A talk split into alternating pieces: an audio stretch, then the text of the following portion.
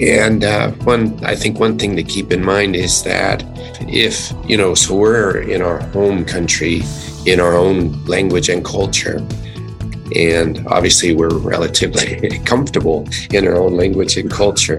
And just think if we're a little bit intimidated by the idea to reach out to a foreigner among us, you know, or, or you know, somebody, just think how hard it is from their point of view. Oh wow, yeah, yeah. So so we've got the easy part, you know, yeah. really, and uh, so just knowing that, oh wow, it's it's kind of hard for everybody. How do we overcome that initial fear of reaching out to others? Hi, I'm David Dennis with the Kansas Communities Ministry with the Navigators. Thank you for joining us today for this fourth of four podcasts featuring my friend Colin, who, along with his wife, ministered in a Middle Eastern country for a number of years. If you haven't had a chance to hear the other three podcasts, I would urge you to go back and listen to them, as Colin gives us a lot of very practical and helpful information about reaching out to others, particularly international students and friends. Today, he talks about that ministry to internationals and what it might look like right here in the States and how we can overcome our fear of taking that first step. You've moved back to the States for a while and living in Iowa. I know you plan to continue your outreach to international, probably students and, and other people. What do you think that will look like? Again, kind of hospitality ministry, will you be doing Discovery Bible studies, or what, what, does that look like? Do you think?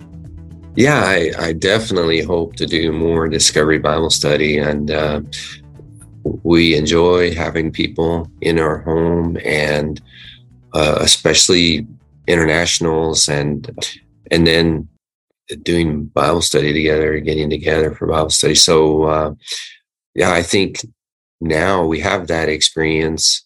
So yeah, we'll we definitely look forward to having international students in our home, getting to know them, and Lord willing, studying the Word with them. Yeah, yeah. I think sometimes here in the states, at least, maybe elsewhere as well, the the chief problem that we have to get over with is making that first step and making that first contact. I guess. What would you say to someone who says, you know, like you said, I'm an introvert. I don't I feel uncomfortable uh, reaching out to people. Do you have any thoughts on on how to make that first step? How to invite people? Uh, yeah, that's that's a good question. So I try to think and put myself in in someone's shoes. I think uh, first pray about it.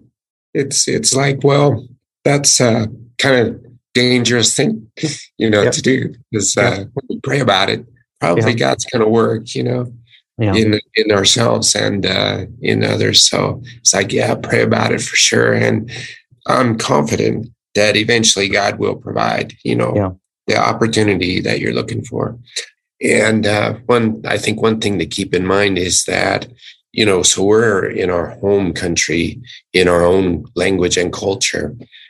And obviously, we're relatively comfortable in our own language and culture. And just think if we're a little bit intimidated by the idea to reach out to a foreigner among us, you know, or, yeah. you know, somebody, just think how hard it is from their point of view. Oh wow, yeah, yeah. So so we've got the easy part, you know, yeah. really. And uh, so just knowing that, oh wow, it's it's kind of hard for everybody, you yeah. know, keep that in mind. And uh, uh, I think that makes it easier that you to approach, for example, an international and just chat with them a bit. Mm. I think one other thing is language is, is powerful. So if you're interested in reaching out to, you know, people from a particular country or language, if you just learn one or two words, you know, uh, then that's a you know a great conversation starter you know because uh, it's like if you're in a foreign country and somebody comes along and says hey how's it going you know like oh that's great i'm hearing my own language here i can you know that yeah. that kind of makes me happy you know that's great so, yeah. Uh, yeah so those those would be some things to start yeah. so let's talk about some some resources that that you found helpful and you might refer us to First of all, regarding the Discovery Bible Study, uh, some resources on learning more about that, what would be what would be some maybe websites you would say? Okay, yeah, um, there's a couple that I found that uh, are good resources, and I would say too, uh, there there's a lot of resources on the internet. Uh, one of them I found is called dbsguide.org. It has a study guide and suggested Bible passages and um, some videos. Another resource is uh, if you go to novo.org, it's uh, their uh, mission group that uses a lot of DBS, and they have resources that they will share with you on how to do DBS. Uh, so you, you, really just need something uh, with the basic steps to follow. And then a list of passages is really nice. Uh, and actually, uh, for example, if we go to this uh, dbsguide.org, they have suggested Bible passages, and there's a list in there. Uh, when I look down on the list, you know, they're actually starting with creation, the story of creation, and hitting some Old Testament passages there uh, before they get into the New Testament. And that's really nice for people to get a background, you know, mm. some Old Testament background. Who is God and what's his nature? It's good to know that a little bit before we start talking about Jesus and uh, salvation by grace and the gospel. Any other resources you you've thought of that you mentioned joshuaproject.org well um, actually so if you look there's a lot of books that are the books are actually uh, tend to be about the disciple making movement. You know so there's a lot of book i think i probably read about four different books about that. I don't have the titles handy here. Uh, lots of on the on the internet and through books there's a lot available. And then also a movie that you told us about uh, i think it's sheep among wolves. Is that the name of it Oh, yeah, that one's that one's uh, talking about the church in Iran. Yeah, yeah, uh-huh. yeah. That's that's on YouTube, free. Yeah, it's the second sheep among wolves that talks about Iran. I think uh, mm-hmm. I think there's two different ones, right? Mm-hmm.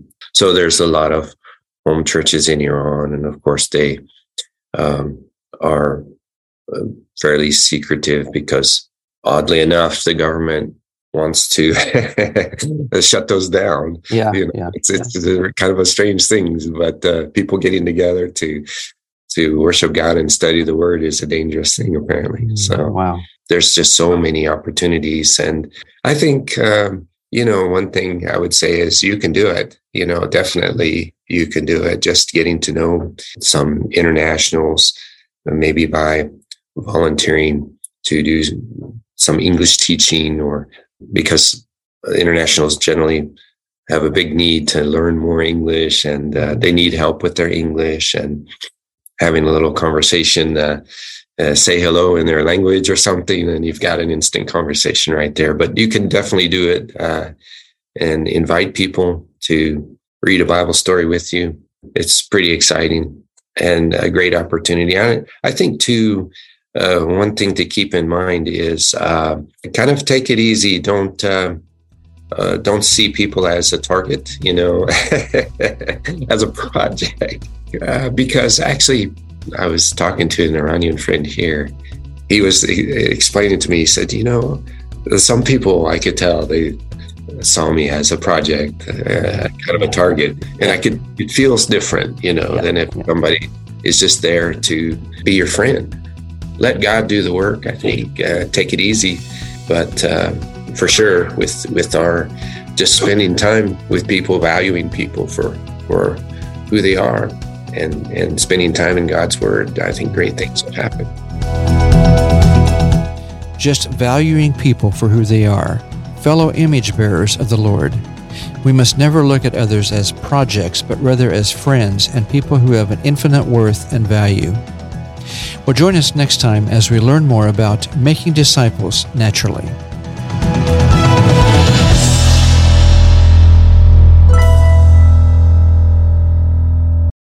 The views expressed on this podcast are those of the speakers and are not necessarily the views of the navigators, nor of the Kansas Communities Ministry.